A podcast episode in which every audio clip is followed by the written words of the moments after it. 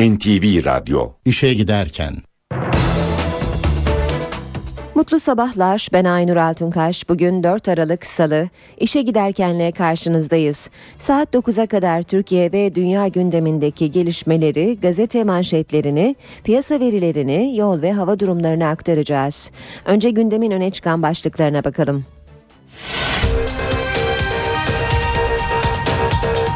Rusya Devlet Başkanı Putin, Başbakan Erdoğan'la İstanbul'da görüştü. NATO Dışişleri Bakanları bugün Brüksel'de bir araya geliyor. Suriye Dışişleri Bakanlığı Sözcüsü Makdisi'nin muhalif tarafa geçtiği iddia edildi. 28 Şubat soruşturmasında ikinci bir iddianame hazırlanması gündemde. Van Başkale'de askeri araç devrildi, 7 asker yaralandı. Türkiye soğuk ve yağışlı havanın etkisi altında. İşe giderken gazetelerin gündemi.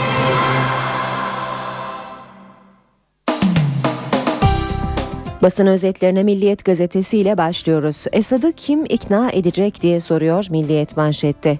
Erdoğan'la görüşmesinde Suriye'de değişimden yana bir tavır sergileyen Putin ancak Esad kalmakta ısrarcı gitmeye kim ikna edecek diye sordu. Türk ve Rus dışişleri heyetlerinin Dolmabahçe'deki buluşmasında Ruslar birkaç ay önceki tavrında değildi. Tam tersine Suriye'de değişimin gerekli olduğunu kabullenen Esad sonrasını konuşmaya hazır bir havadaydılar. Ankara'nın Esad'sız Suriye formülünü reddetmeyen Ruslar yabancı ülkenin işgali veya Libya gibi bir müdahaleden endişe duyduklarını aktardılar. Rusya Devlet Başkanı Putin'le Başbakan Erdoğan'ın görüşmesi de benzer havada geçti. Esad'ın kalışının rejimi artık iyice yıprattığını kabul eden Putin ancak kalmakta ısrarcı Esad'ı gitmeye kim ikna edecek diye sordu. İkili daha fazla kan dökülmeden yapılacak değişimin hangi figürler üzerinden yürüyeceği konusunu ayrıntılı olarak görüşmeye de karar verdi.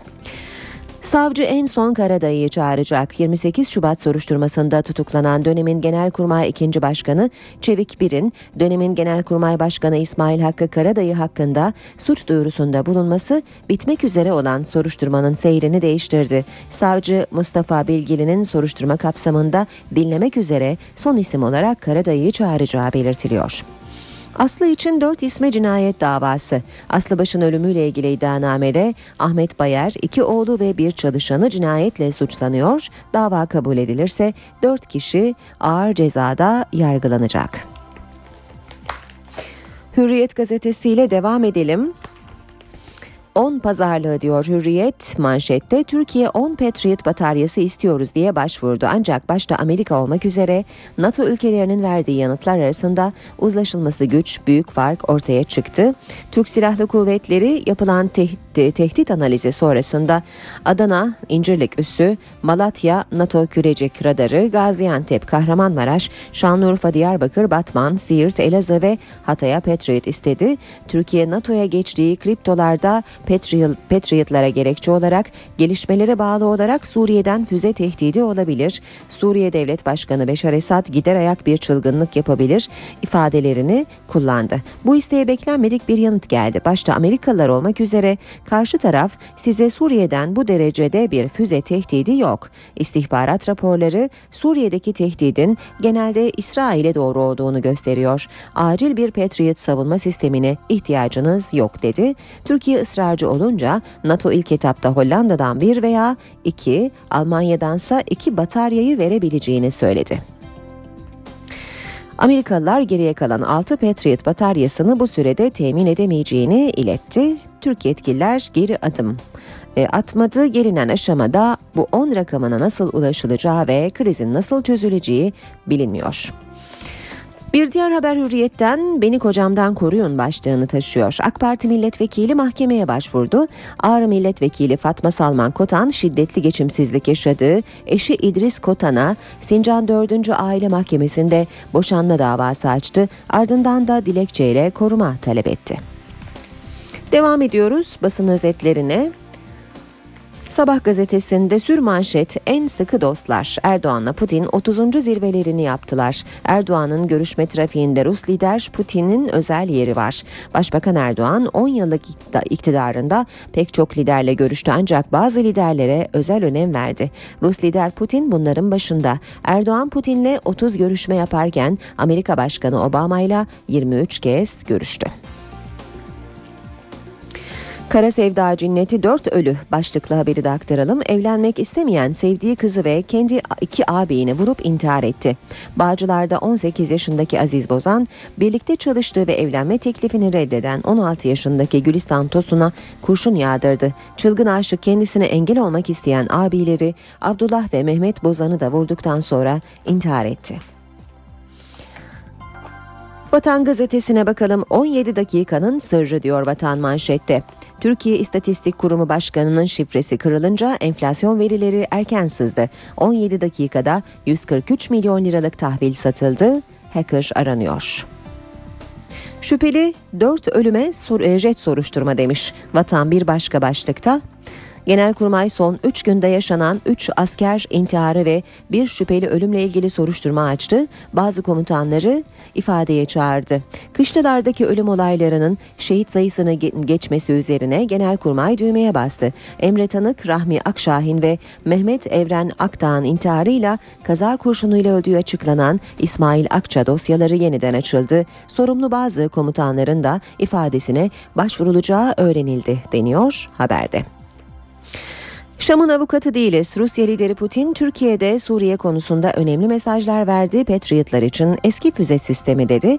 Türkiye-Rusya 3. Üst Düzey İşbirliği Konseyi için İstanbul'a gelen Putin, Türkiye'nin sınırdaki olaylarla ilgili kaygılarını anlıyor ve paylaşıyoruz. Suriye'de rejimin avukatı değiliz, korumuyoruz, bizi kaygılandıran Suriye'nin geleceği diye konuştu. Sınıra konuşlandırılacak Patriotlar için Rus edebiyatçı Çehov'un sözüyle yanıt verdi. Patriot sistemi dünyanın en iyi sistemi değil, eski bir sistem. Tiyatronun ilk sahnesinde duvarda silah varsa oyunun sonunda o silah patlayacaktır derler. Radikale bakalım bu zehre nasıl göz yumuldu demiş radikal manşette. Dün İzmir'de bir fabrikanın e, radyoaktif madde içeren tonlarca zehri açıkta bıraktığı haberi vardı. Radikal'de bunun üzerine TAEK harekete geçti. Ancak onlarca rapora rağmen 5 yıldır neden tedbir alınmadığı sorusu hala ortada duruyor. Türkiye Atom Enerjisi Kurumu 2007'den bu yana radyoaktif atıktan haberdar. Eski bir TAEK yetkilisi radyasyon tespit ettik dedi. TAEK bugün bir ekip gönderiyor. Atom mühendisi Profesör Tolga Yarman'a göre bölgede durum görünenden daha vahim. Cumhuriyete bakalım. Hiza toplantısı manşetini görüyoruz. AKP'de dokunmayalım diyenlerin sayısı arttı. Erdoğan grubu basına kapattı. AKP'de BDP'lilere dokunmayalım itirazlarının yükselmesi üzerine Erdoğan bugün grubu genel merkezde topluyor. Kucaklaşmanın hesabını BDP'lilerin sandıkta vermesi gerektiğini söyleyen Ensarioğlu geri adım atmadı. Kürt olmayan vekiller arasında partinin tavrına karşı çıkanlar artarken parti yönetimi de sürecin nasıl işletileceği konusunda net bir görüşe sahip değil deniyor haberde. Habertürk'le devam edelim. Habertürk'te Şam rejiminin avukatı değiliz. Başlığını manşette görüyoruz. Putin Suriye konusunda Türkiye ile aynı görüşteyiz. Şam rejiminin avukatı da değiliz dedi. Erdoğan ve Putin iki buçuk saatlik görüşme sonrası sıcak mesajlar verdi. Erdoğan Suriye'de akan kan bir an önce dursun. Rusya ile aramızdaki diyalog stratejik perspektifin doğal neticesidir diye konuştu. Putin ise şöyle konuştu.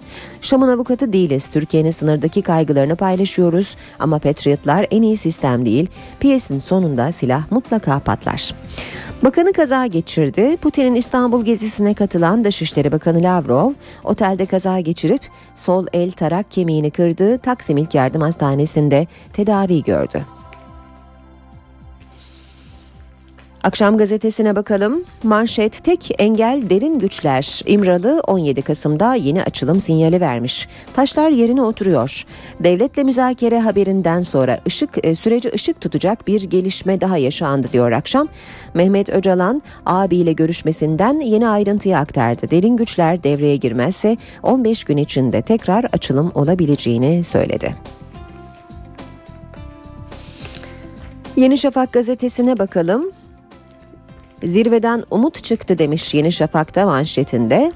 Türkiye ve Rusya Suriye için çözüme yaklaştı. Başbakan Erdoğan'la İstanbul'da bir araya gelen Rusya lideri Putin, Suriye krizine çözüm için uzlaşı sinyali verdi. Putin, Türkiye ile aynı pozisyondayız. Yeni fikirler ortaya atıldı, üzerinde çalışacağız dedi. Zaman gazetesi de Erdoğan-Putin görüşmesinden notları öne çıkarıyor. Rusya ile Türkiye ihtilafa rağmen ilişkileri geliştirmekte kararlı. Türkiye'ye kritik bir ziyaret gerçekleştiren Rusya Devlet Başkanı Putin, İstanbul'da Başbakan Erdoğan'la bir araya geldi. Görüşmede ikili ilişkilerin yanı sıra başta Suriye ve Filistin olmak üzere Orta Doğu'daki gelişmeler ele alındı. Basın toplantısında Putin'in biz Suriye'nin avukatı değiliz sözü dikkat çekti. Rusya ile finans, enerji, bankacılık ve kültür alanlarında 11 anlaşma imzalandı. NTV Radyo Saat 7.17 NTV Radyo'da işe giderken de birlikteyiz. Rusya Devlet Başkanı Vladimir Putin dün İstanbul'da Başbakan Tayyip Erdoğan'la kritik bir görüşme yaptı. İki buçuk saat süren görüşmenin ardından Suriye ve Patriotlar konusunda verilecek mesajlar merak ediliyordu. Erdoğan ve Putin Suriye'de akan kanın durması konusunda fikir birliğinde olduklarını söyledi. Ancak Suriye'nin geleceği konusunda görüş ayrılığı var. Suriye'nin geleceğini hangi metotlarla oluşturulabilir? Bu konuda bazı farklılıklarımız söz konusu. Rusya Devlet Başkanı Vladimir Putin, Türkiye ile Suriye konusundaki görüş ayrılıklarını böyle dile getirdi. Suriye'nin geleceği konusunda Türkiye'den farklı düşündüklerini anlattı. Ardından konu olası Suriye tehdidine karşı yerleştirilecek Patriot'lara geldi. Putin bu konuya bir Rus atasözüyle gönderme yaptı. Biliyorsunuz piyesin başında duvarda tüfek varsa piyesin sonunda o tüfek ateş edecektir. Putin füzeler için eski model teknoloji dedi. Gerginliği füzelerle arttırmaya gerek yok dedi. Suriye'nin Türkiye'ye saldırmasını beklemediğini anlattı. Ancak temkini elden bırakmadı. Biz bu durumda garanti e, verecek durumda değiliz. Ama Suriye şimdi öyle bir durumda ki komşularına herhangi bir taarruzda e, bulunacağını sanmıyorum. Biz Suriye'deki rejiminin kurumuyoruz. Avukatı bu rejimin avukatı değiliz. Ancak liderlerin hemfikir olduğu bir konu vardı. O da Suriye'de akan kanın bir an önce durması. Bu konuyla ilgili de tekrar Dışişleri Bakanlarımıza daha yoğun bir şekilde çalışma suretiyle burada netice almaya yönelik adımları atmaktır. Ve konu iki ülkenin en çok anlaştığı konuya, ekonomiye geldi. İki ülkenin ekonomik ilişkilerinin yıl sonunda 35 milyar dolar hacmi bulacağı vurgulandı. Yatırımların süreceği açıklandı. Toplam yatırım büyüklüğü yaklaşım 20 milyar dolar olan Akkuyu Nükleer Güç Santrali ülkemizde bir kalemde yapılmış en büyük yatırım olacak. İki liderin görüşmesinden önce Dışişleri Bakanlarının zirvesi vardı. Davutoğlu ve Lavrov beraberindeki heyetle birlikte tam bir buçuk saat görüştü. İçeri kameralar alınmadı. Toplantıdan önce Lavrov çıktı. Dışişleri Bakanları açıklama yapmadı. Rusya Devlet Başkanı Putin'in ziyareti sırasında güvenlik önlemleri en üst seviyeye çıkarıldı. Öyle ki Putin'i karşılamaya giden Enerji Bakanı Taner Yıldız'ın aracı bile arandı. Gündem ağırlıklı olarak Suriye ve enerjiydi ama görüşme sırasında liderler bel ağrıları ile ilgili şikayetlerini de konuştu.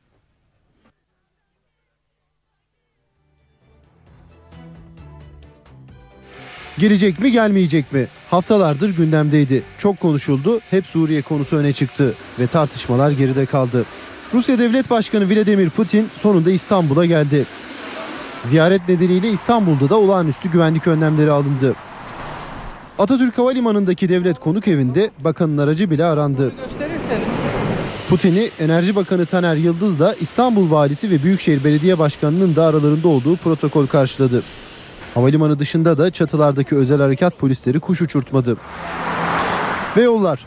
Putin havalimanından Beşiktaş'taki Başbakanlık Çalışma Ofisi'ne gitti. Putin yoldayken güzergah araç trafiğine kapatıldı.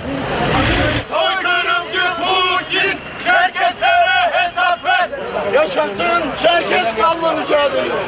Aynı saatlerde Başbakanlık Çalışma Ofisi de hareketliydi. Protestoya hazırlanan 3 kişi gözaltına alındı.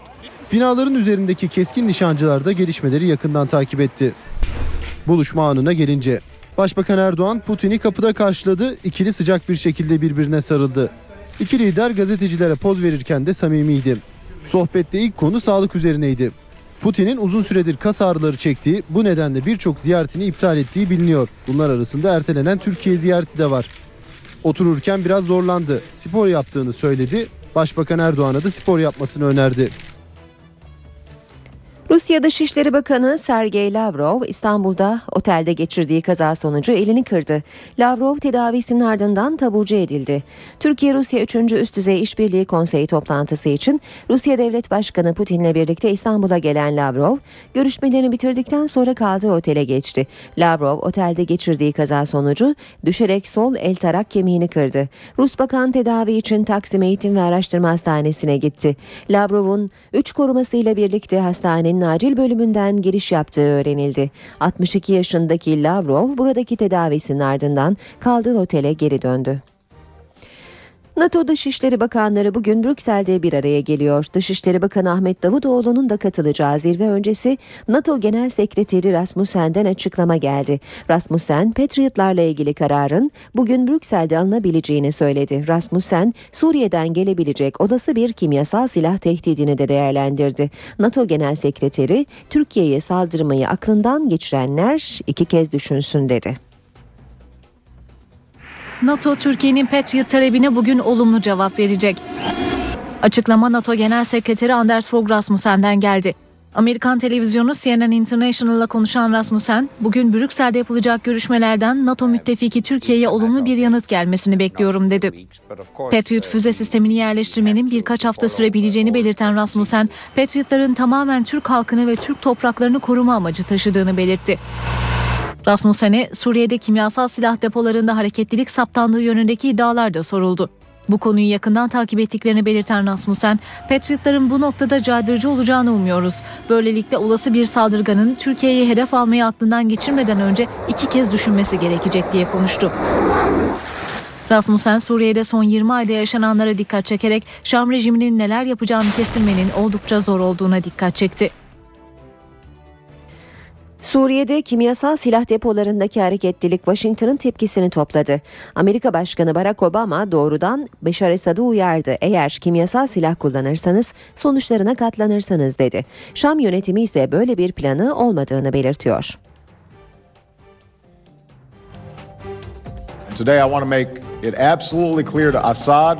Esad ve onun komutası altındakilere şunu açıkça söylemek istiyorum.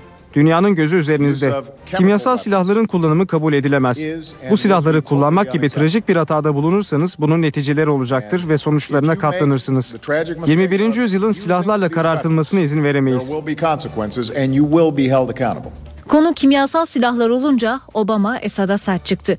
Nükleer silahların güvenlik altına alınması ile ilgili bir sempozyumda konuşan Amerikan Başkanı Barack Obama, Esad rejiminin kimyasal silah kullanmasına Amerika'nın sessiz kalmayacağı mesajını bu sözlerle verdi. Obama'nın açıklaması Suriye'deki kimyasal depolarda hareketlilik gözlemlendiği yönündeki iddiaların dış basında yer almasının ardından geldi. Amerikan New York Times gazetesine göre bu hareketliliği batılı istihbarat örgütleri tespit etti. Hareketliliğin nedeni belli değil. Ancak Amerikalı yetkililer bunun silahları kullanmaya yönelik hazırlık olabileceğini belirtiyor. İddialar Amerikan Dışişleri Bakanı Hillary Clinton'ın da gündemindeydi. O da net konuştu. Kimyasal silahların kullanılması bizim için kırmızı çizgidir dedi.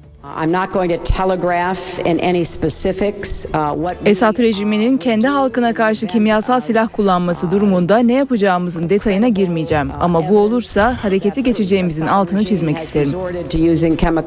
Suriye yönetimi ise ne olursa olsun kendi halkına karşı kimyasal silah kullanmayacağını söylüyor. Suriye Dışişleri Bakanlığı'ndan yapılan açıklamada Suriye yönetimi kimyasal silahları hiçbir koşul altında kendi halkına karşı kullanmayacaktır denildi. Suriye Dışişleri Bakanlığı sözcüsü Cihat Makdisi'nin görevden alındığı iddia edildi. Makdisi'nin muhalif saflara geçtiği öne sürülüyor. Lübnan'daki El Manar televizyonu Makdisi'nin görevden alınmasına hükümet politikalarıyla uyuşmayan açıklamalarının yol açtığı bildirildi. Suriye'de Esad karşıtı gösterilerin başlamasından sonra uluslararası medyada tanınan yüzlerden biri haline gelen Makdisi'nin muhalif saflara katıldığı ve Suriye'den ayrıldığı bildiriliyor. Suriye İnsan Hakları İzleme Örgütü de Makdisi'nin istifa ettiğini ve Londra'ya gittiğini ileri sürdü. İşe giderken Gündemin ayrıntılarına devam edeceğiz ama önce e, bir hava haberi aktaralım. Türkiye soğuk ve yağışlı havanın etkisi altına girdi demiştik. Şu sıralarda da Edirne'de kar yağışı başladı. Edirne kent merkezi beyaza büründü. Bölgede saat gece 2'den itibaren başladığı belirtiliyor kar yağışının ve yağış Edirne kent merkezine kadar ulaştı. Bu arada İstanbul'da da hava muhalefeti nedeniyle e, İDO'nun bazı seferleri iptal edildi. Hemen e, bunu da şu anda yolda olan e, dinleyicilerimiz için aktaralım. Bu sabah 6.20'de yapılması gereken Bostancı Kartal Yalova Deniz Otobüsü seferi ve 7.30'da yapılması gereken Bandırma Yenikapı Bostancı Yalova Yenikapı Deniz Otobüsü Yalova Kartal Bostancı Deniz Otobüsü seferleri iptal. Armutlu Yenikapı Bostancı Bostancı Kartal Yalova ve Yalova Kartal Deniz Otobüsü seferleri de hava muhalefeti nedeniyle yapılamayacak. Haberlere devam ediyoruz. BDP milletvekillerinin dokunulmazlıkları kaldırılacak mı? Soru siyaset gündeminin en önemli başlıklarından biri olmaya devam ediyor.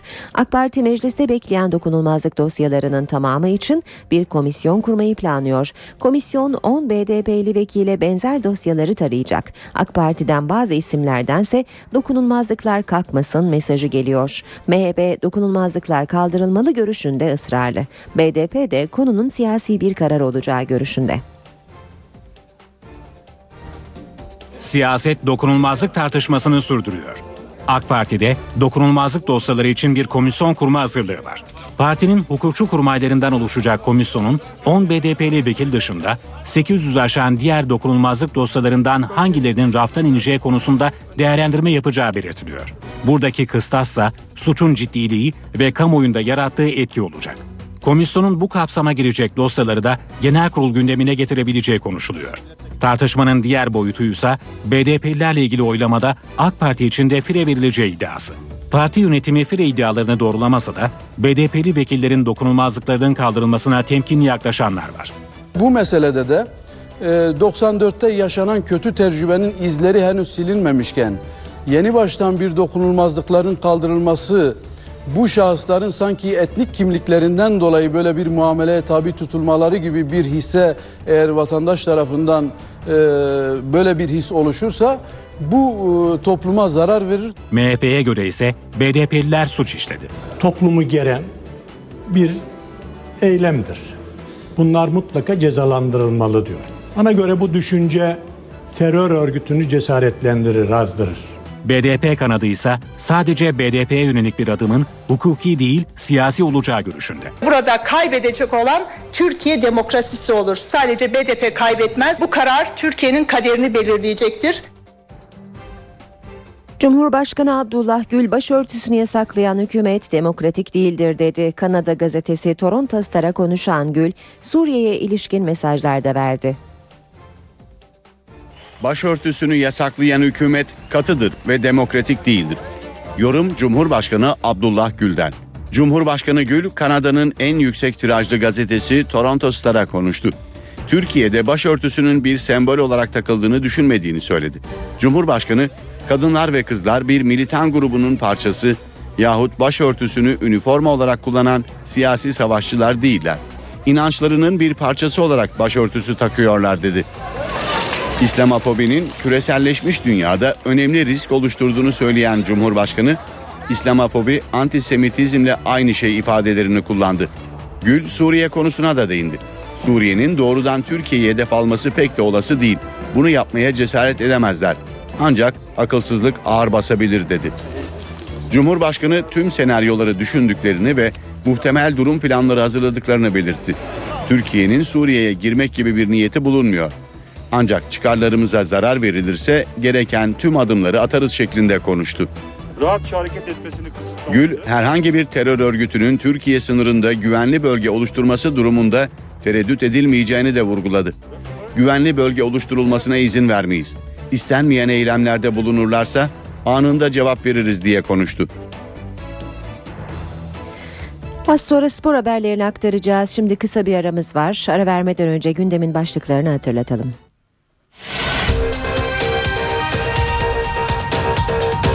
Rusya Devlet Başkanı Putin, Başbakan Erdoğan'la İstanbul'da görüştü. NATO Dışişleri Bakanları bugün Brüksel'de bir araya geliyor. Suriye Dışişleri Bakanlığı Sözcüsü Makdisi'nin muhalif tarafa geçtiği iddia edildi. 28 Şubat soruşturmasında ikinci bir iddianame hazırlanması gündemde.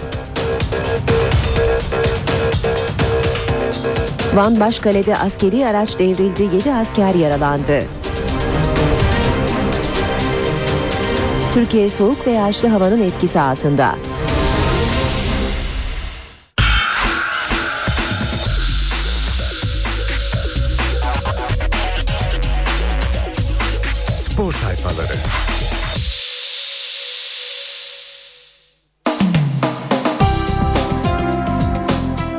NTV Radyo'da işe giderken de birlikteyiz. 7.38 saat sırada spor haberleri var. Gazetelerin spor sayfalarına bakacağız. Habertürk'le başlayalım. Muslera'nın kanı Aslan'a can kattı. Aslanın bir numarası vücudundan alınan kanla yapılan kök hücre tedavisiyle mucizevi bir şekilde kısa sürede ayağa kalktı. Fernando Muslera yarınki kritik Braga, Braga maçında kalesindeki yerini alabilecek.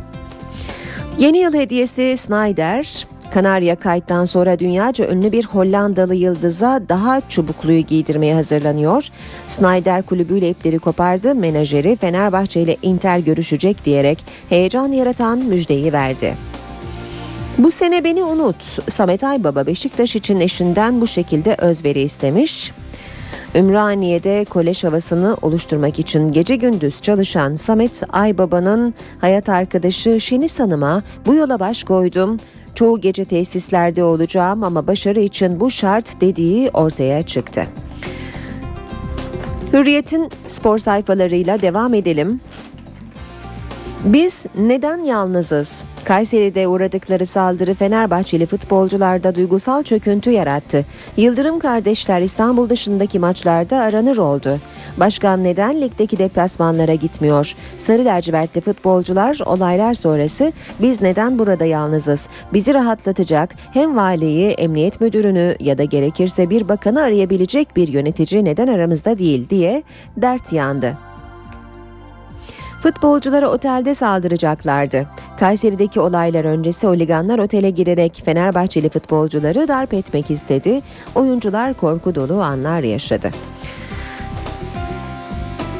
Devam ediyoruz yine Hürriyet gazetesinden aktarmaya.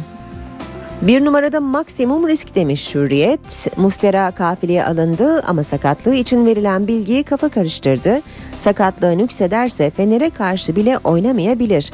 Galatasaray kalecisi tedaviye olumlu cevap verdi ve yarınki Braga maçında oynayabilecek duruma geldi.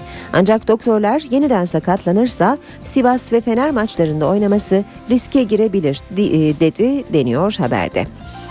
İki, e, ilk golü yeme, Rizzoli'yi kızdırma. Braga maçında Galatasaray'ın reçetesi belli. Süper Lig'de 14 maçta 6 kez devreyi önde kapadı. Yenik duruma düştüğü mücadeleleri çevirme konusunda sıkıntı yaşayan Cimbom, Braga karşılaşmasını yönetecek Nicola Rizzoli'ye de dikkat etmeli. Avrupa'da 20 penaltı çalan İtalyan hakem 17'sini ev sahibi lehine verdi.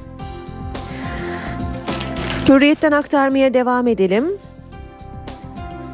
Böcek bizi bozar. Samet Aybaba'ya geçmişte tesislerde ıstakoz yenildiğini hatırlatınca ilginç bir cevap almış gazeteciler. Menemen iyidir. Ümraniye tesislerine ıstakoz girerse o zaman biz oradan çıkarız. İşte Milevski İçinde bulunduğu ruh hali ve disiplinsiz hareketleri kariyerine engel oldu. Beşiktaş'ın ilgilendiği Dinamo Kievli futbolcu sorunlu bir yapıya sahip. Nene'nin Paris Saint Germain'de kalacağını açıklamasından sonra Artem Milevski'ye yönelen siyah beyazlar bu futbolcu için nabız yokladı. Kartal bu transferi kısa sürede bitirecek. Başkentte fırtına koptu 4-0. Trabzon Ankara'daki maçla tekrar hayata döndü. Fırtına Emerson'la erken esti. 10 kişi kalan Gençler Birliği önünde gol şovu Halil, Olcan ve Yasin tamamladı. Hürriyet gazetesinden aktardık. Geçelim Milliyet gazetesinin spor sayfalarına.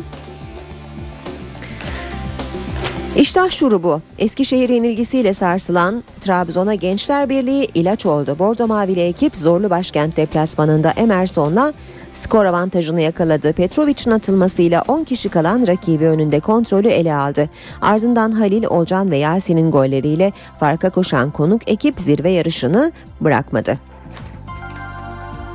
Olumlu işler yaptık. Teknik direktör Güneş maça golle başlamalarının işlerini kolaylaştırdığını söyledi. Düşündüğümüz ve arzu ettiğimiz 3 puanı aldık dedi.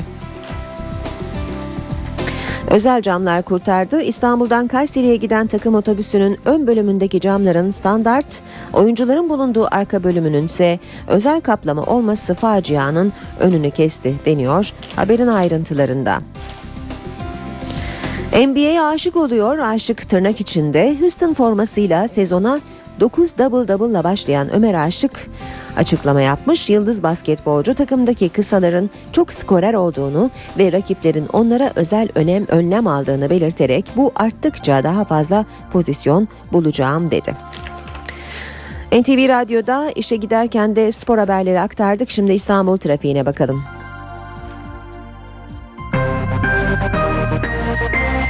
İşe giderken. İstanbul'da yağmur devam ediyor. Bu nedenle de trafik birçok bölgede oldukça yoğun seyrediyor. Tem'de Orhan Aydınlı Dericiler yönünde maddi hasarlı bir kaza var. D100'de de Pendik Kartal yönünde bir kaza meydana geldi. Bu kazalar sebebiyle bölgelerde trafik olumsuz etkileniyor. Fatih Sultan Mehmet Köprüsü Anadolu Avrupa geçişinde Koz Yatağı'ndan itibaren yoğun bir trafik var ve köprü girişine kadar devam ediyor. Bu arada D100'ün e, yoğunluğu Koz, e, Küçük Yalı Kavşağı'na kadar sarkmış durumda. Ters yönde ise Fatih Sultan Mehmet Köprüsü'nde köprü üzerinde yoğunluk var. E, gişelerden başlıyor bu yoğunluk. E, Boğaziçi Köprüsü Anadolu Avrupa geçişinde Libadiye katılımı itibariyle yoğunluk olduğunu söyleyelim. Köprü ortasına kadar da bu şekilde devam ediyor trafik. Ters yönde Mecidiyeköy'den başlayan ve köprü çıkışına kadar süren yoğun bir trafik var. Tem otoyolunda yine oldukça yoğun e, bir trafik olduğunu görüyoruz. Mahmut Bey Batı Kavşağı, Doğu Kavşağı ve devamında Akşemsettin Viyadüğü hatta Maslak Kavşağı'na kadar uzanan yoğun bir trafik var. O3'te de yine yoğunluk var. Mahmut Bey Doğu Kavşağı hal arasında yoğunluk çift yönlü olarak devam ediyor. D100'de ise Çoban Çeşme, Şirin Evler, Merter e, boyunca uzanan yoğunluk Otakçılara kadar devam ediyor. Ters yönde ise Bahçeli evlerden Çoban Çeşme'ye kadar uzanan yoğun bir trafik olduğunu söyleyelim. Avcılar, parseller ve küçük çekmece arasında yoğunluk çift yönlü olarak etkisini devam ettiriyor. Anadolu yakası D100 karayolunda ise Bostancı kavşağından Gülsuyu kavşağına kadar etkili olan bir trafik var. Bu arada İstanbul'da e, denizde fırtına var ve fırtına nedeniyle de İDO'nun pek çok seferi iptal edilmiş durumda. Buna göre saat 8'deki Armutlu Yenikapı Bostancı, saat 9'daki Bostancı Kartal Yalova ve saat 10'da yapılması planlanan Yalova Kartal ve 13'teki Kartal Yalova deniz otobüsü seferleri iptal edildi. Ayrıca saat 12'deki Pendik Yalova, Yalova Pendik ve 18.30'daki Bandırma Yenikapı hızlı feribot seferleri de yapılmayacak. Elverişsiz hava koşulları nedeniyle iç hat seferlerinden Bakırköy Yenikapı, Kadıköy Bostancı, Bostancı Kabataş, Boğaz hattıyla Avcılar ve Maltepe'den yapılan iç hat seferleri de iptal edildi.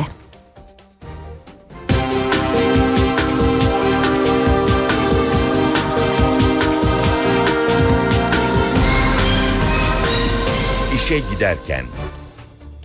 Şiddetli yağış ve fırtına Türkiye'nin birçok bölgesinde etkili. Balıkesir Burhaniye'de sele kapılan bir kişi hayatını kaybetti. Bursa ve Konya'da şiddetli fırtına çatıları uçurdu. Kartalkaya'da ise kar yağdı. Balıkesir Burhaniye'de sel can aldı. 73 yaşındaki Kadriye Çakır, bahçe duvarının yıkılması üzerine evinden çıkınca sele kapıldı. Yaşlı kadının cesedi bulundu. Çanakkale'nin Bayramiçi ilçesinde ise sel geride enkaz bıraktı. 6 saat ağacın tepesinde mahsur kaldık. Ölümle burun burunaydık. Yani gelen bizi kurtaramıyor. Helikopter çağırıyoruz gelmiyor. Afet sel gittikçe yükseldi. Ağaç ha kırıldı kırılacak. Düştük düşecek. Ölümle 6 saat mücadele ettik. Benim her şeyim alt kattaydı. Dolabım, dolabım her şey geçti gitti. Bitti. Hiçbir şeyimiz kalmadı. 10 dakika daha evden çıkmasaydı sele kapılacaktık yani. Canımızı zor kurtardık. Tarlaları, meyve ağaçları su altında kalan üreticiler perişan. Ağaçlarımızın çoğu zarar gördü. Biz e, fidancılık da yaptığımız için satışa sunduğumuz fidanlarımız da alt köşede e, yerleri vardı. Fidanlarımızın da %50'si telef oldu. Çanakkale Boğazı'nın rengi değişti. Sağanak yağmurun ardından Sarıçay'dan akan çamurlu su denizi bulanıklaştırdı. Marmaris'te de şiddetli yağış ve fırtına var. Dört balıkçı teknesi battı, bir tekne de karaya oturdu. Konya'nın Seydişehir ilçesinde hızı saatte 80 kilometreyi bulan şiddetli rüzgar 8 katlı inşaatın çatısını uçurdu. 4 araç hasar gördü. Bursa'da ve Çanakkale'de de kuvvetli lodos etkili. Bursa'da bir evin çatısı uçtu. Bolu'nun kayak merkezi Kartalkaya'ya ise kar yağdı. Kayak merkezinde kar kalınlığı 15 santimetreye ulaştı. Edirne'ye mevsimin ilk karı yağdı. Akşam saatlerinde başlayan yağmur gece yarısı kar yağışına dönüştü. Sağanak yağmurun ardından gece yarısı hava sıcaklığının 3 dereceye kadar düşmesiyle birlikte Edirne'de kar yağışı başladı. Kar yağışı sebebiyle araçların üzeri ve yeşil alanlar beyaza büründü. Kentte en düşük hava sıcaklığının 3 derece, en yüksekse 8 derece olması bekleniyor. Edirne'de 3 gün boyunca sağanak yağış bekleniyor.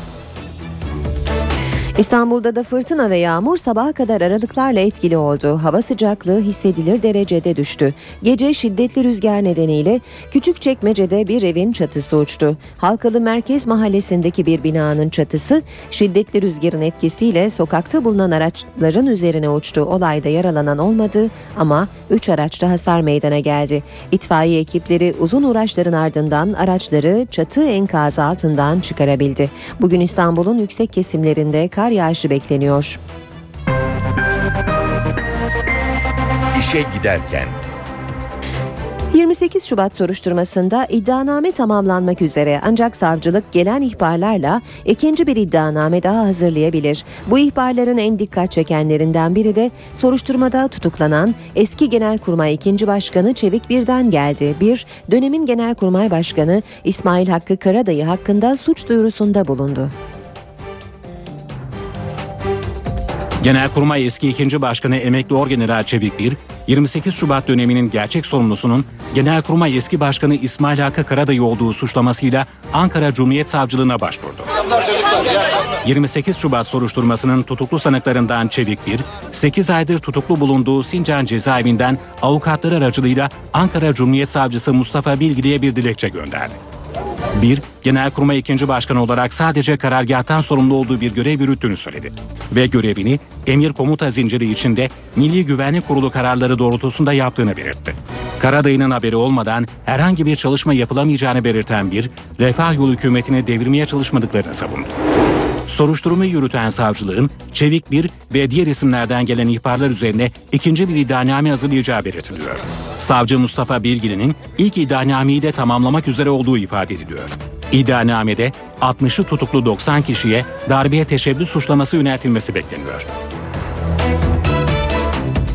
28 Şubat döneminde istifa eden bir bakan istifa gerekçesini çalışmalarını kısa süre önce tamamlayan darbe komisyonuna anlattı.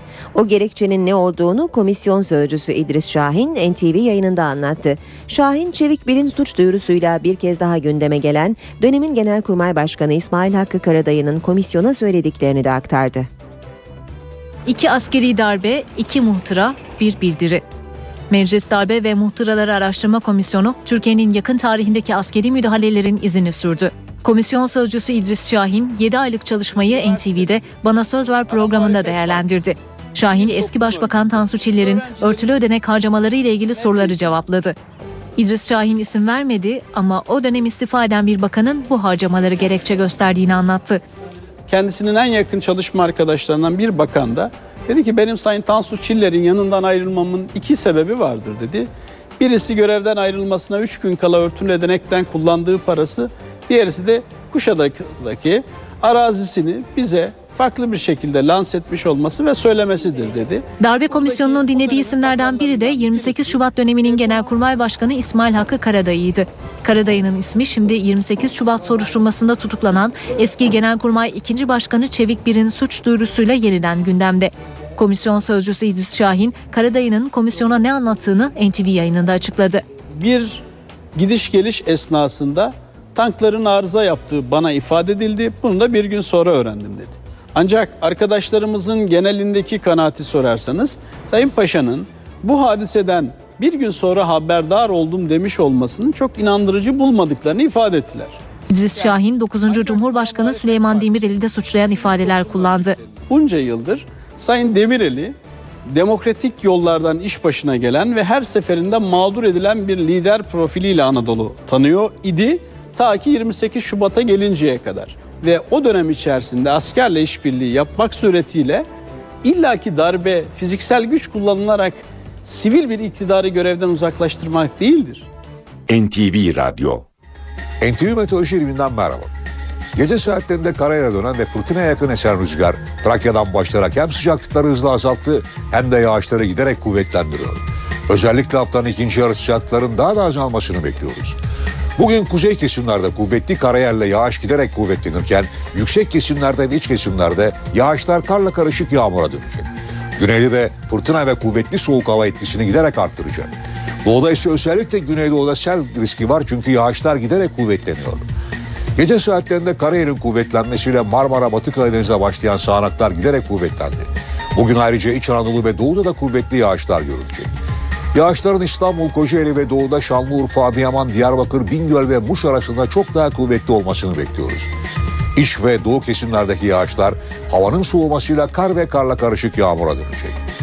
Yarın batıda lodos sıcaklıkları yeniden yükselse de haftanın ikinci yarısı yurt genelinde sıcaklıkların yeniden ve hızla azalmasını bekliyoruz. Bölgelerin bugünkü durumuna baktığımız zaman Trakya'da sıcaklıklar hızlı bir şekilde azalırken yağışlar giderek kuvvetleniyor. Özellikle yüksek kesimlerdeki yağışlar yer yer kar hatta karla karışık yağmur şeklinde olacak. Çanakkale, Balıkesir, Bursa arasında aralıklarla yağışlar. Sakarya, İstanbul'da da yağışlar yer yer etkili olacak. İzmir, Muğla arasında aralıklarla yağmur görülürken sıcaklıklar da azaldı. Denizli, Afyon, Karahisar arasında ise yağışların karla karışık yağmur yüksek kesimlerde kar şeklinde olmasını bekliyoruz. Isparta Antalya arasında aralıklarla yağış var. İç Anadolu bölgesinde yağışlar giderek kuvvetlenecek. Ankara, Eskişehir, Konya, Niğde, Kayseri, Sivas boyunca yağış var. Yağışlar yine yüksek kesimlerde karla karışık yağmur şeklinde olacak. Bolu'da kar ve karla karışık yağmur görülürken Zonguldak, Samsun arasında yağış var. Doğuda da yağışlar giderek kuvvetleniyor. Malatya'da karla karışık yağmur görülürken Erzurum, Kars, Manakkari boyunca da yağışların yükseklerde kar yer yer karla karışık yağmur şeklinde olmasını bekliyoruz. Güneydoğu'da kuvvetli sağanaklar var. Gaziantep, Adıyaman, Diyarbakır, Şanlıurfa, Mardin boyunca yer yer kuvvetli gök gürültülü sağanaklar etkili olacak. İstanbul'da geceki fırtına ve şiddetli yağmur öğleden sonra giderek hafifleyecek. Hava birden soğudu. Hissedilen sıcaklık 4 derece olacak.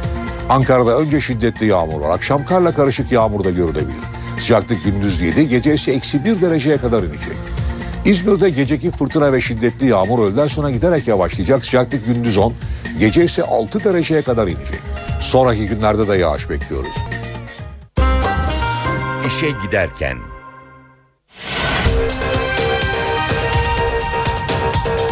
Rusya Devlet Başkanı Putin, Başbakan Erdoğan'la İstanbul'da görüştü. NATO Dışişleri Bakanları bugün Brüksel'de bir araya geliyor.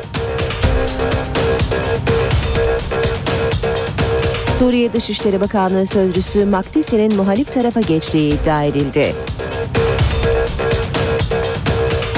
28 Şubat soruşturmasında ikinci bir iddianame hazırlanması gündemde.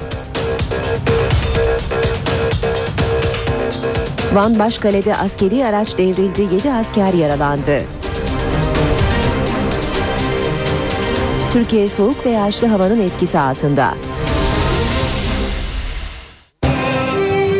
İşe giderken gazetelerin gündemi.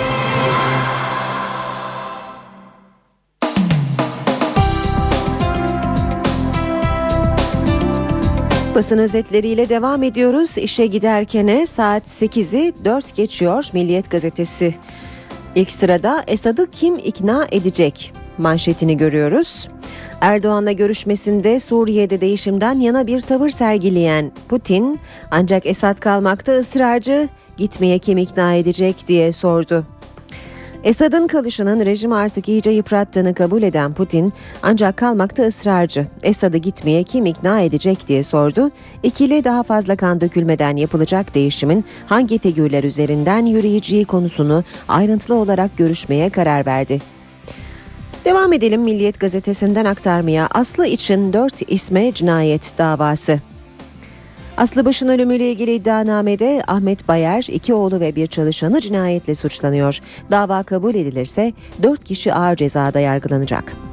Savcı en son Karadayı'yı çağıracak. 28 Şubat soruşturmasında tutuklanan dönemin Genelkurmay 2. Başkanı Çevik Bir'in dönemin Genelkurmay Başkanı İsmail Hakkı Karadayı hakkında suç duyurusunda bulunması bitmek üzere olan soruşturmanın seyrini değiştirdi. Savcı Mustafa Bilgili'nin soruşturma kapsamında dinlemek üzere son e, isim olarak Karadayı'yı çağıracağı belirtiliyor.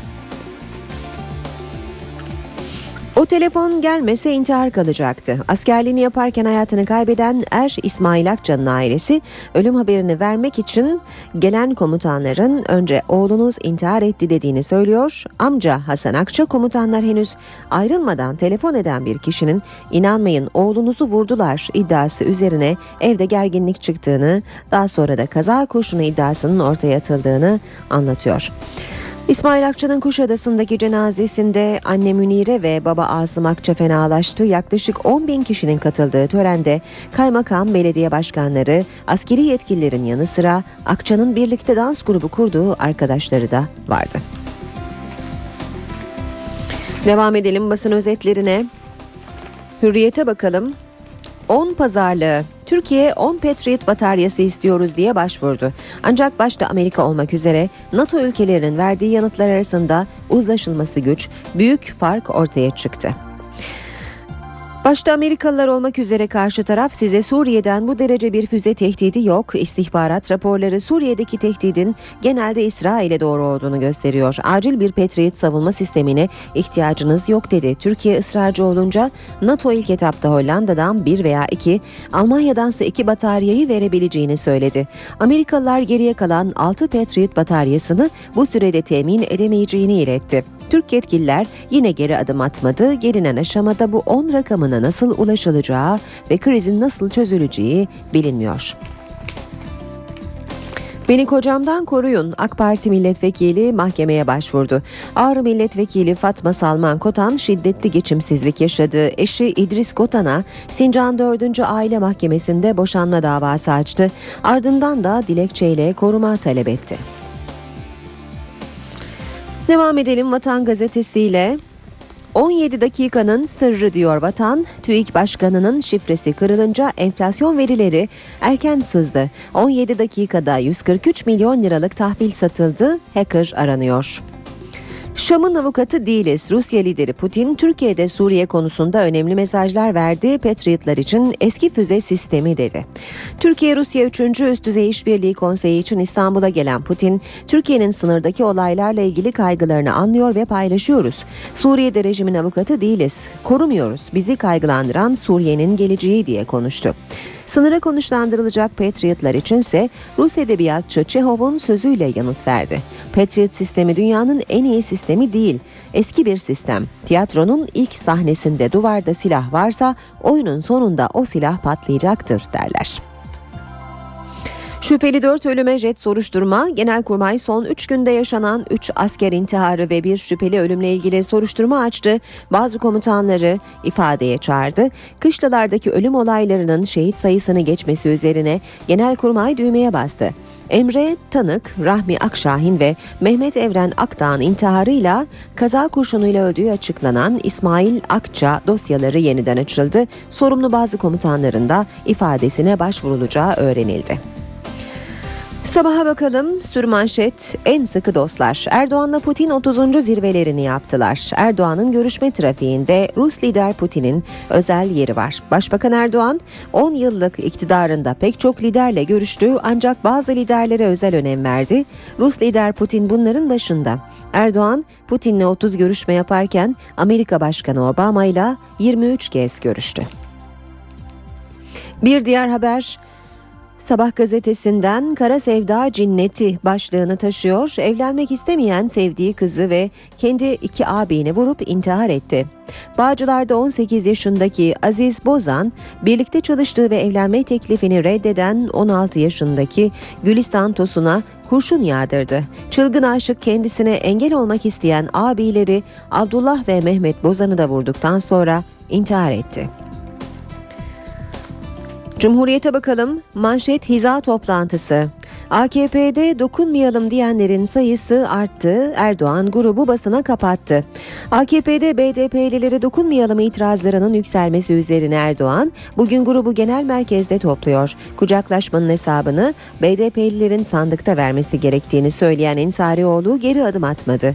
Kürt olmayan vekiller arasında partinin tavrına karşı çıkanlar artarken parti yönetimi de sürecin nasıl işletileceği konusunda net bir görüşe sahip değil. Yeni Şafak'a bakalım. Zirveden umut çıktı. Türkiye ve Rusya Suriye için çözüme yaklaştı. Başbakan Erdoğan'la İstanbul'da bir araya gelen Rusya lideri Putin, Suriye krizine çözüm için uzlaşı sinyali verdi. Putin, Türkiye ile aynı pozisyondayız. Yeni fikirler ortaya atıldı, üzerinde çalışacağız dedi. Zamanda da Putin Erdoğan görüşmesini manşette görüyoruz. Rusya ile Türkiye ihtilafa rağmen ilişkileri geliştirmekte kararlı diyor gazete. Türkiye'ye kritik bir ziyaret gerçekleştiren Rusya Devlet Başkanı Putin İstanbul'da Başbakan Erdoğan'la bir araya geldi. Görüşmede ikili ilişkilerin yanı sıra başta Suriye ve Filistin olmak üzere Orta Doğu'daki gelişmeler ele alındı. Basın toplantısında Putin'in biz Suriye'nin avukatı değiliz sözü dikkat çekti.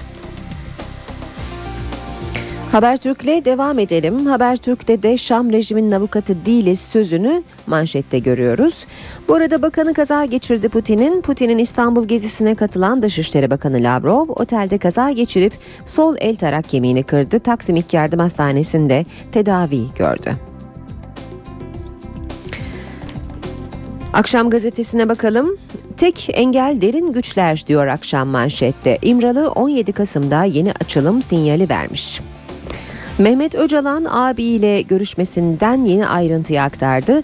Derin güçler devreye girmezse 15 gün içinde tekrar açılım olabileceğini söyledi. Uzun süre sonra Abdullah Öcalan'ın İmralı'da görüştüğü kardeşi Mehmet Öcalan bugüne kadar sızmayan bir ayrıntıyı açıkladı. 17 Kasım'daki görüşmemizde açlık grevleri dışında bir konuya daha değindi. Abim 15-20 gün içinde yeni bir açılım olabileceğini söyledi. Derin güçler sabote etmezse bu açılımdan netice alınabilir olumlu adım atılırsa katkıda bulunurum dedi. Müzakereyi te- teyit eden bir açıklamada Başbakan Yardımcısı Beşir Atalay'dan geldi. Adımlara devam edeceğiz diyen Atalay kararlı konuştu. Kanı durdurmak için kiminle görüşülmesi, hangi mekanizmaların kullanılması gerekiyorsa tereddüt etmeyeceğiz.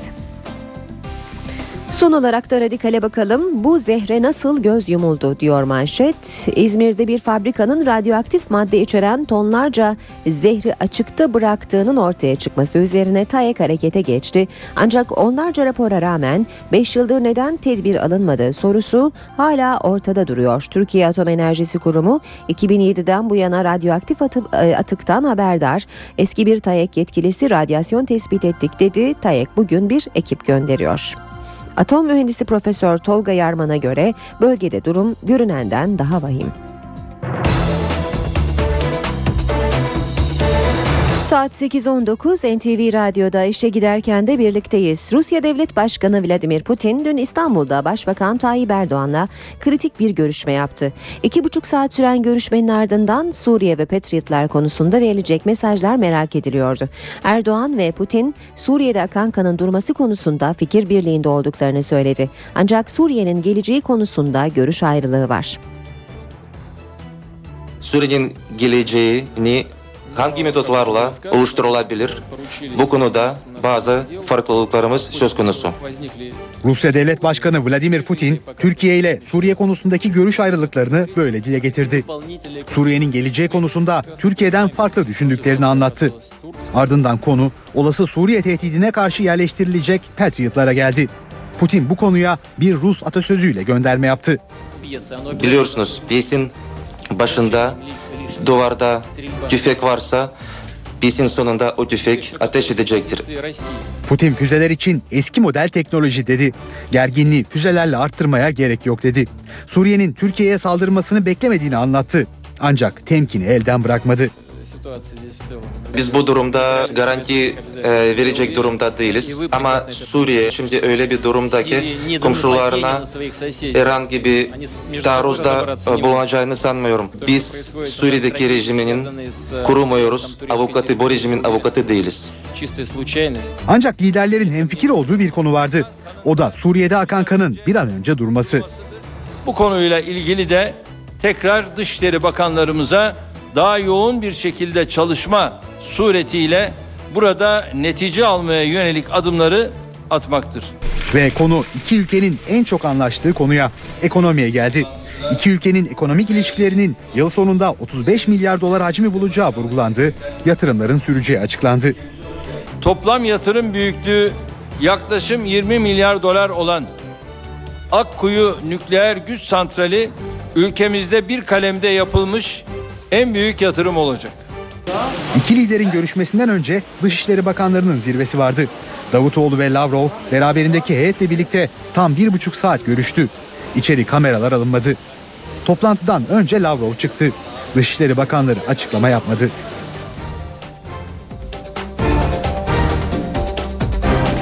NATO Dışişleri Bakanları bugün Brüksel'de bir araya geliyor. Dışişleri Bakanı Ahmet Davutoğlu'nun da katılacağı zirve öncesi NATO Genel Sekreteri Rasmussen'den açıklama geldi. Rasmussen, Patriotlarla ilgili kararın bugün Brüksel'de alınabileceğini söyledi. Rasmussen, Suriye'den gelebilecek olası bir kimyasal silah tehdidini de değerlendirdi. NATO Genel Sekreteri, Türkiye'ye saldırmayı aklından geçirenler iki kez düşünsün dedi. NATO Türkiye'nin Patriot talebine bugün olumlu cevap verecek. Açıklama NATO Genel Sekreteri Anders Fogh Rasmussen'den geldi. Amerikan televizyonu CNN International'la konuşan Rasmussen, bugün Brüksel'de yapılacak görüşmelerden NATO müttefiki Türkiye'ye olumlu bir yanıt gelmesini bekliyorum dedi. Patriot füze sistemini yerleştirmenin birkaç hafta sürebileceğini belirten Rasmussen, Patriotların tamamen Türk halkını ve Türk topraklarını koruma amacı taşıdığını belirtti. Rasmussen'e Suriye'de kimyasal silah depolarında hareketlilik saptandığı yönündeki iddialar da soruldu. Bu konuyu yakından takip ettiklerini belirten Rasmussen, Patriotların bu noktada caydırıcı olacağını umuyoruz. Böylelikle olası bir saldırganın Türkiye'yi hedef almayı aklından geçirmeden önce iki kez düşünmesi gerekecek diye konuştu. Rasmussen Suriye'de son 20 ayda yaşananlara dikkat çekerek Şam rejiminin neler yapacağını kestirmenin oldukça zor olduğuna dikkat çekti. Suriye Dışişleri Bakanlığı Sözcüsü Cihat Makdisi'nin görevden alındığı iddia edildi. Makdisi'nin muhalif saflara geçtiği öne sürülüyor. Lübnan'daki El Manar televizyonu Makdisi'nin görevden alınmasına hükümet politikalarıyla uyuşmayan açıklamalarının yol açtığı bildirildi. Suriye'de Esad karşıtı gösterilerin başlamasından sonra uluslararası medyada tanınan yüzlerden biri haline gelen Makdisi son haftalarda sessizdi. Bölgedeki diplomatik kaynaklarsa Makdisi'nin muhalif saflara katıldığını ve Suriye'den ayrıldığını bildirdi. Suriye İnsan Hakları İzleme Örgütü de Makdisi'nin istifa ettiğini ve Londra'ya gittiğini ileri sürdü. İşe giderken Türkiye soğuk ve yağışlı havanın etkisinde. Edirne'de dün akşam kar yağışı başladı. Sabaha kadar da aralıklarla devam etti. Kentteki son durumu NTV muhabiri Gökhan Tuzla'dan aktarıyor. Evet hava sıcaklıklarının düşmesiyle birlikte kentte etkili olan yağmur yağışı yerini gece geç saatlerde karla karışık yağmura bıraktı. Bu mevsimin ilk karıydı. Üç günden bu yana devam eden yağmur yağışı gece geç saatlerde kara dönüştü. Kentin yüksek kesimlerinde etkili olan kar yağışı şehir merkezinde sadece araçların üzerlerinin beyaz bir örtüyle kaplanmasına neden olurken özellikle Bulgaristan'a açılan kara sınır kapımız olan Kapıkule ve Hamzabeyli sınır kapılarında zeminde kar tuttu ancak ulaşımda bir sorun teşkil etmediği, zeminde zaman zaman buzlanmaların olduğu ve sürücülerin de görevliler tarafından uyarıldığı belirtildi. İlimizde etkili olan yağmurdan dolayı bazı ev ve iş yerlerinin altyapı sorunundan dolayı su baskınlarına maruz kaldı ve belediye ekiplerinin günün ışımasıyla çalışmalarına başlayacağı belirtildi. Şehirde yağışların kar ve yağmur şeklinde aralıklarla cumartesi gününe kadar sürmesi beklenirken hava sıcaklığının da 3 ila 11 derece arasında değişeceği kaydediliyor. Özellikle şu saatlerde baktığımızda gece aralıklarla süren kar yağışının yerini e, sakin bir ortama bıraktığı kar yağışının dindiği görülüyor. Ancak yağmur karla karışık şeklinde zaman zaman aralıklarla devam ediyor. İstanbul'da olumsuz hava koşulları nedeniyle bazı deniz otobüsü ve hızlı feribot seferleri iptal edildi. İDO'dan yapılan yazı, e, açıklamaya göre iptal edilen seferler şunlar. Saat 8'deki Armutlu Yenikapı Bostancı seferi, saat 9'daki Bostancı Kartal Yalova ve saat 10'da yapılması planlanan Yalova Kartal ve saat 13'teki Kartal Yalova deniz otobüsü seferleri. Ayrıca saat 12'deki Pendik Yalova, Yalova Pendik ve 18.30 Bandırma Yenikapı hızlı feribot seferleri de yapılamayacak. Hava şartları nedeniyle Bakırköy Yenikapı Kadıköy Bostancı, Bostancı Kabataş, Boğaz hattıyla Avcılar ve Maltepe'den yapılan iç hat seferlerinin de iptal edildiği öğrenildi. İstanbul'da fırtına ve yağmur sabaha kadar aralıklarla etkili oldu. Hava sıcaklığı hissedilir derecede düştü. Gece şiddetli rüzgar nedeniyle küçük çekmecede bir evin çatısı uçtu. Halkalı Merkez Mahallesi'ndeki bir binanın çatısı şiddetli rüzgarın etkisiyle sokakta bulunan araçların üzerine uçtu. Olayda yaralanan olmadı ama 3 araçta hasar meydana geldi. İtfaiye ekipleri uzun uğraşların ardından araçları çatı enkazı altından çıkarabildi. Bugün İstanbul'un yüksek kesimlerinde kar yağışı bekleniyor.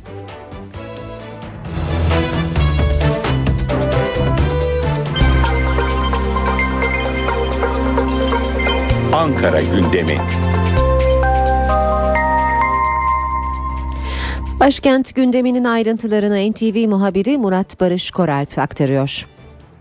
Hemen devletin zirvesinin gündemiyle başlayalım. Çankaya Köşkü'nde Cumhurbaşkanı Abdullah Gül'ün bir kabulü var. Kalite Derneği Başkanı Hamdi Doğan ve beraberindeki heyeti Ankara'da Çankaya Köşkü'nde kabul edecek Cumhurbaşkanı Abdullah Gül. Siyasetin gündemi ise bugün parti grup toplantılarında yapılacak konuşmalarla şekillenecek. AK Parti, CHP, MHP ve BDP'nin grup toplantıları bugün yapılacak. Ancak alışılageldiği üzere AK Parti'nin grup toplantısı mecliste olmayacak. Genel merkezi tercih etti bu sefer AK Parti grup toplantısını yapmak için. Bunun nedeni de Başbakan Erdoğan'ın kapalı grup toplantısında milletvekilleriyle bir araya gelmek istemesi. Bir eleştirisi olacak Başbakan Erdoğan'ın genel kurula devamsızlıklar nedeniyle milletvekillerini eleştirmesi bekleniyor. Hatırlanacağı gibi geçtiğimiz hafta genel kurulda iki kez çoğunluk sağlanamadığı için genel kurul çalışmaları öngörülen saatten saatler önce daha öncesinde çalışmalarını tamamlamak noktalamak durumunda kalmıştı. Başbakan e, Recep Tayyip Erdoğan grup toplantısının ardından AK Parti kadın kolları tarafından oluşturulan Ak Kadınlar Ormanı'nın açılışına da katılacak. Bu açılış törenine Orman ve Su İşleri Bakanı Veysel Eroğlu'nun da katılması bekleniyor. Cumhuriyet Halk Partisi lideri Kemal Kılıçdaroğlu bugün grup toplantısında konuştuktan sonra öğle saatlerinde Akşam saatlerinde de basın mensuplarıyla CHP'ye bakan muhabirlerle bir araya gelecek ve gündeme ilişkin soruları burada tekraren yanıtlaması bekleniyor Kemal Kılıçdaroğlu'nun. Başbakan Yardımcısı Beşir Atalay, Kuzey Kıbrıs Türk Cumhuriyeti Başbakanı İrsen Küçük'le Mali ve Ekonomik İşbirliği protokolünü imzalayacak bugün. Ekonomi Bakanı Zafer Çağlayan Amerikan savunma ve havacılık heyeti toplantısına katılacak. Bu toplantıda Amerika'nın Ankara Büyükelçisi Francis Richardone'nin de bulunması bekleniyor. Ve belki de gündemin en önemli başlıklarından biri asgari ücret için zam pazarlığı bugün başlıyor. Asgari ücret tespit komisyonu ilk toplantısını bugün yapacak. 5'i 5 işveren, 5 işçi, 5 de hükümet temsilcisinden oluşuyor 15 kişilik heyet bugün ilk kez toplanacak ve önümüzdeki yıl uygulanacak asgari ücreti belirlemeye çalışacak. İşçileri Türk İş temsil ediyor. İşvereni TİSK temsil edecek. Hükümeti ise e, Çalışma ve Güvenlik Bakanı, Sosyal Güvenlik Bakanı Faruk Çelik temsil edecek. Asgari ücret halen 16 yaşından büyük bekar işçiler için 739,79 lira olarak uygulanıyor. Hükümetin 2013 yılı programında asgari ücrete yapılacak zamma %3 artı 3 olarak yer verilmiş durumda. İşe giderken. İMKB 100 endeksi günü 1240 puanlık yükselişle gördüğü en yüksek seviye ve kapanış rekorunu yenileyerek 74.298 puandan kapattı. Hisse senetleri ortalama %1,70 oranında değer kazandı. Bu sabahsa serbest piyasada dolar 1.79, euro 2.33'ten işlem görüyor. Euro dolar 1.31, dolar yen 82 düzeyinde. Altının onsu 1701 dolar, kapalı çarşıda külçe altının gramı 98 lira. Cumhuriyet altın 666, çeyrek altın 163 liradan işlem görüyor. Brent petrolün varil fiyatı 111 dolar.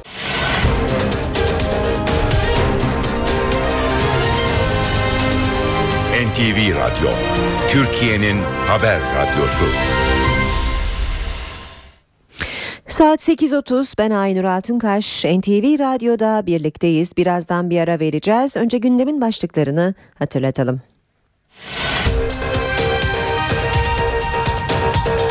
Rusya Devlet Başkanı Putin, Başbakan Erdoğan'la İstanbul'da görüştü.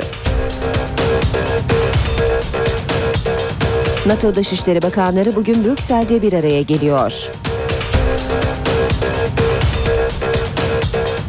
Suriye Dışişleri Bakanlığı Sözcüsü Makdisi'nin muhalif tarafa geçtiği iddia edildi. 28 Şubat soruşturmasında ikinci bir iddianame hazırlanması gündemde. Van Başkale'de askeri araç devrildi, 7 asker yaralandı. Türkiye soğuk ve yağışlı havanın etkisi altında.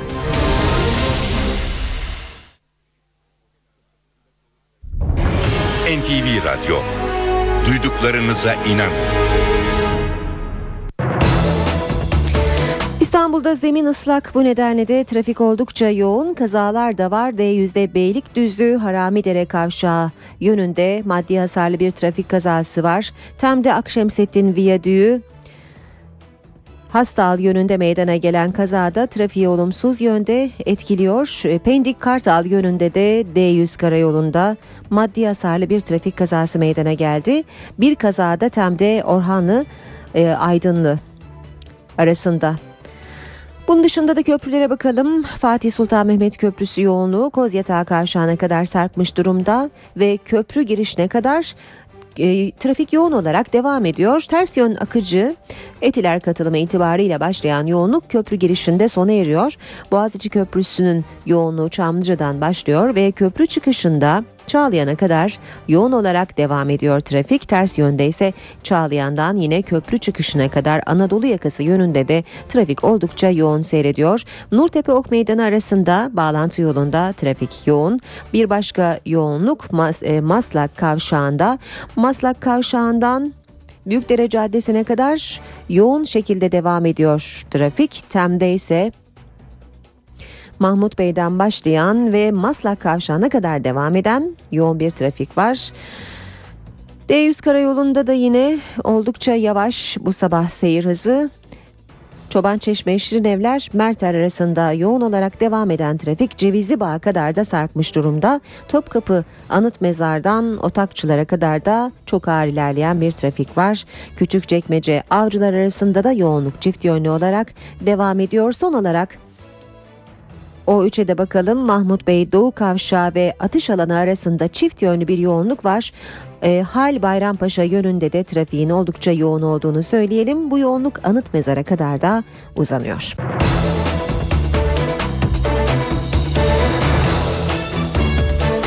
Saat 8.40 NTV Radyo'da işe giderken de birlikteyiz. Gündemde öne çıkan gelişmeleri aktarmaya devam edelim.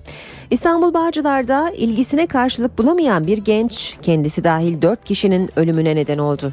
18 yaşındaki Aziz Bozan genç kızın çalıştığı mağazayı bastı, etrafa ateş açtı. Genç kız ve Bozan'ın iki abiyi öldü, saldırgan da intihar etti. İstanbul Bağcılar'da karşılıksız aşk cinayetle noktalandı.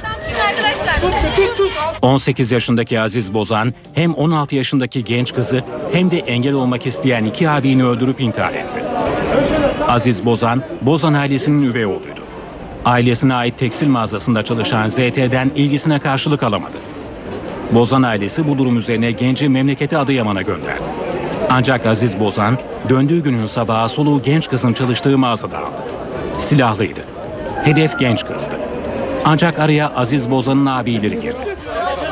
Kurşunlar ZT'nin yanı sıra Abdullah Bozan ve Mehmet Bozan'a isabet etti. Bu çocuk köydeydi, içine kapanık birisiydi böyle. İş yerinde kıza çevirmiş silah. Herhalde seviyormuş diye dedikodular var. Kıza çevirmiş silah. Kıza çevirdiği anda üvey abiler öne geçiyor.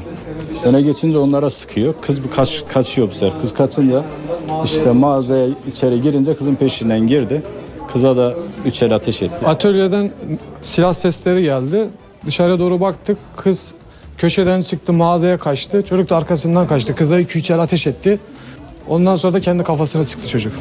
Aziz Bozan iki abini ve ZT'yi öldürdükten sonra intihar etti. Polis olayla ilgili soruşturma başlattı.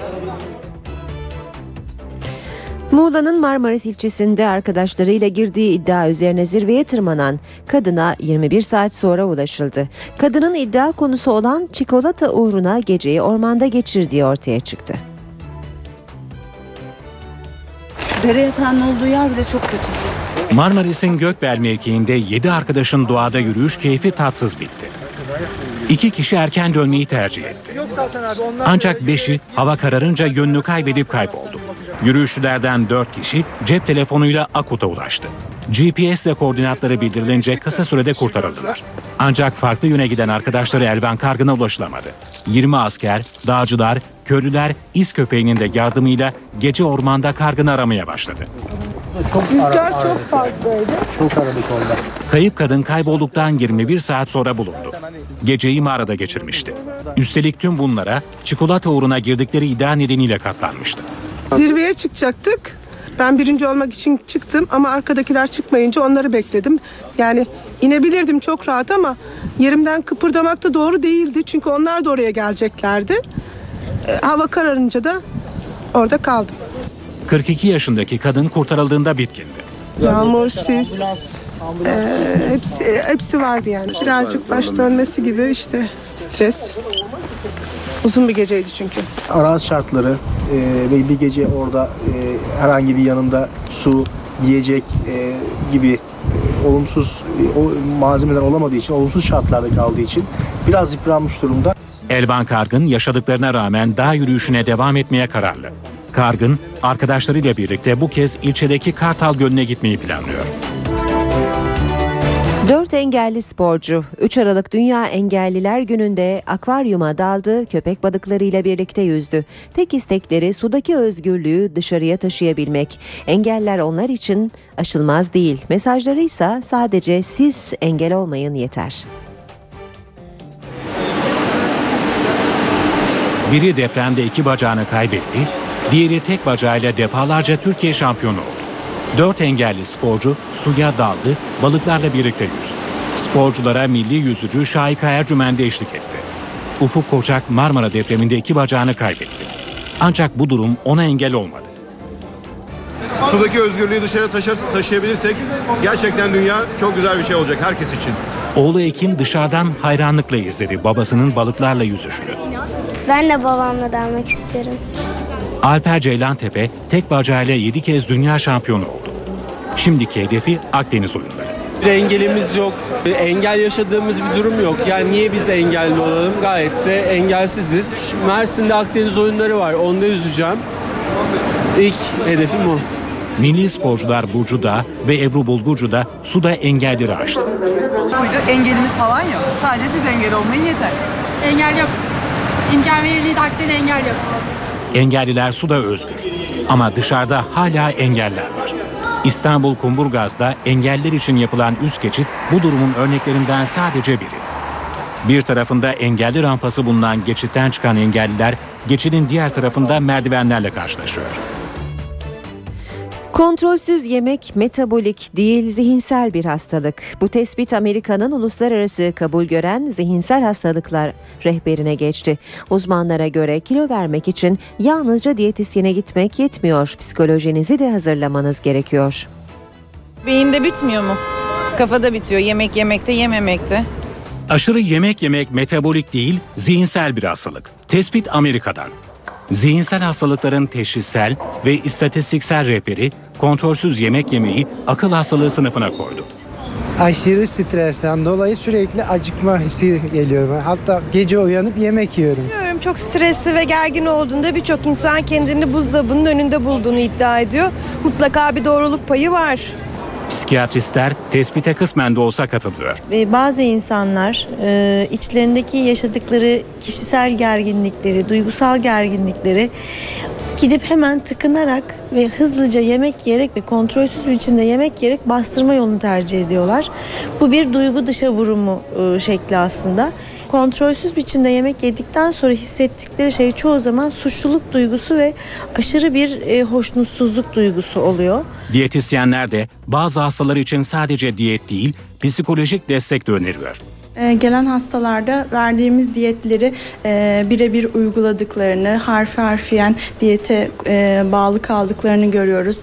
E, besin tüketim kayıtlarını hastalarımız bize getiriyor. Hiçbir değişiklik yok. Bu tarz hastalar bize geldiği zaman tabii ki psikolog, psikiyatrist ve diyetisyen artı bir e, fizik tedavi uzmanı ile birlikte e, takip etmek e, durumundayız. Stres ve gerginlik kontrolsüz yemenin en büyük nedenlerinden. Alışverişte file ve kese kağıdı dönemi yeniden başlayacak. Çevre ve Şehircilik Bakanlığı naylon poşeti aşamalı olarak piyasadan kaldırmaya hazırlanıyor.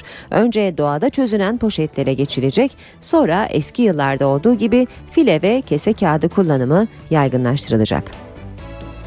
Doğada 100 yıl çözülmeyen naylon poşetler tarih oluyor. Dededen kalma file yeniden sahneye çıkıyor. Çevre ve Şehircilik Bakanlığı kademeli olarak naylon poşeti kaldırmaya hazırlanıyor. İlk adım naylon poşet yerine biyo bozunur poşetlerin kullanılması. Biyobozunur poşetleri biliyorsunuz çok kısa sürede doğada bozunabilen ve toprağa karışan e, poşetler olarak geçerli.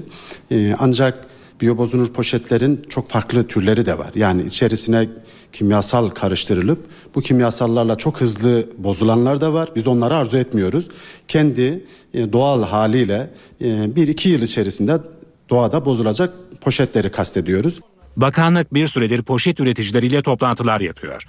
Gelecek ay poşet kullanımı ve alışkanlığının değiştirilmesi süreci resmen başlatılacak.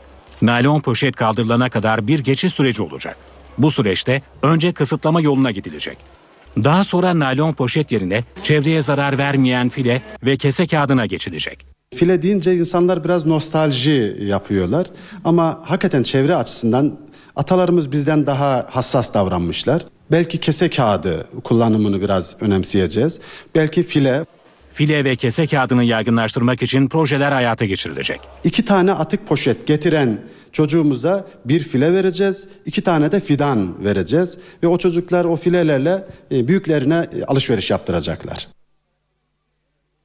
Bu haberle işe giderken sona eriyor. Ben Aynur Altunkaş. Saat başında gelişmelerle yeniden buluşmak üzere. Hoşçakalın. NTV Radyo